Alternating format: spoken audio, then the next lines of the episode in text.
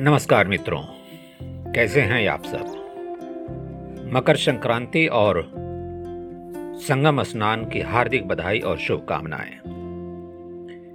मित्रों, जैसा कि हम सब जानते हैं कि संगम घाटों पर जो मेले लगते हैं, उसकी एक ऐतिहासिक पौराणिक कहानी भी है। समुद्र मंथन से निकले हुए अमृत के बारे में देवताओं और राक्षसों के बीच तो लड़ाइयाँ होती रही, लेकिन इसे लेकर के एक कौवा भी बताया जाता है कि वो घड़े को लेकर उड़ चला और जहाँ जहाँ उसे रखा और उसके चोट से जो अमृत छल की, वो चार स्थान थे जहाँ पर कुंभ के मेले लगते हैं, जिसमें से कि एक है प्रयागराज, इलाहाबाद में। गंगा यमुना का संगम। मकर संक्रांति में यहाँ भरपूर मेला लगता है और कुंभ के मेले भी इसी संगम स्थान पर लगता है। इससे जुड़ी कुछ कहानियाँ हैं, जो कि विदेशी जो यात्री हैं, उन्होंने इसका वर्णन किया है और इसके बारे में अगर कुछ स्मृतियों को हम निचोड़ें तो पता चलता है कि भारत की यात्रा करने वाले चीनी यात्रियों में हुएन सांग का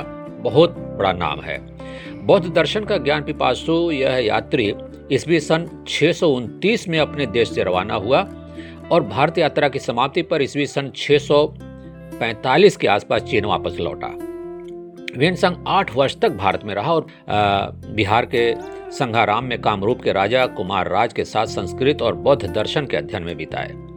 हालाँकि बौद्ध विद्वान हुएन सांग चीन लौटकर वहाँ बौद्ध दर्शन के व्यापक प्रचार प्रसार के लिए आ, काफ़ी आतुर दिखा लेकिन ये कन्नौज के महाराजा हर्ष शिलादित्य के आग्रह पर लगभग 18 राजाओं सहित वह भी प्रयाग पहुँचा था उनके निमंत्रण पर। हर्ष शिलादित्य अपने शासन के हर पाँचवें साल पर मोक्ष पर्व मनाया करता था और मोक्ष पर्व में सन 612 में और 643 ईस्वी में जो जो चीनी विद्वान हुए सांग की उपस्थिति में मनाया जा रहा था, छठा मोक्ष पर्व था इतिहास के मुताबिक। यह मोक्ष पर्व का उत्सव मकर संक्रांति यानी कि माघी को प्रारंभ होकर पचहत्तर दिन तक चला था। हर्षशिलादित्य मोक्ष पर्व पर संपूर्ण राजकोष दान कर दिया करते थे। इस तरह से वेनसांग की उपस्थिति में राजकोषीय छठी बार खाली हो गया था। इस मोक्ष पर्व पर उत्तर भारत के समस्त राज्यों से पाँच लाख बौद्ध भिक्षु, ब्राह्मण, विद्वान, जैन श्रमण और गुणी, साधु और गरीब याचक यहाँ पर एकत्र होते थे। प्रयाग में मकर संक्रांति के दिन आरंभ होने वाले मोक्ष पर्व की व्यवस्था के संबंध में चीनी यात्री हुए ने बताया है कि सम्राट शिलादित्य के निर्देशानुसार प्रयाग में संगम पर बाँस के डंडों से घिरवा कर एक वर्गाकार अहाता बनाया गया, जो एक हज़ार फुट लंबा और उतना ही चौड़ा था।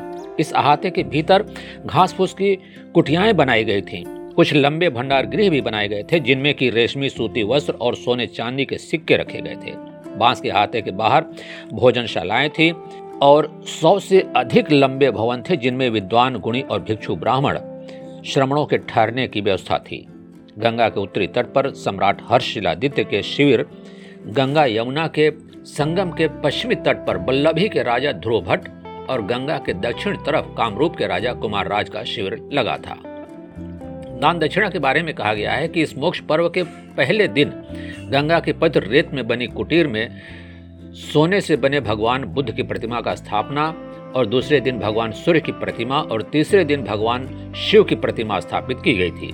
चौथे दिन दस हज़ार बौद्ध भिक्षुओं को और हरेक को सौ मोहरे, धोती, कपड़े और उनके इच्छानुसार भोजन, बाद में बीस दिन तक विद्वानों, ब्राह्मणों को दान, दक्षिणा और अनेक प्रकार के भोजन उपहार, इसके बाद दस दिन तक जैन भिक्षुओं को दान, भोजन और पुनः दस दिन तक फिर से विभिन्न देश प्रदेशों से आए भिक्षु ब्राह्मणों और याचकों को दान दिया गया।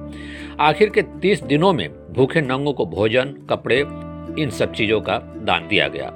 और इसके बारे में बताया जाता है कि प्रयाग का यह क्षेत्र महादान भूमि के नाम से भी विख्यात था। तो ये कुछ स्मृतियाँ थी दोस्तों। बूंदे पॉडकास्ट की ओर से मैं मोहम्मद हिसा खान आपसे मुखातिब था।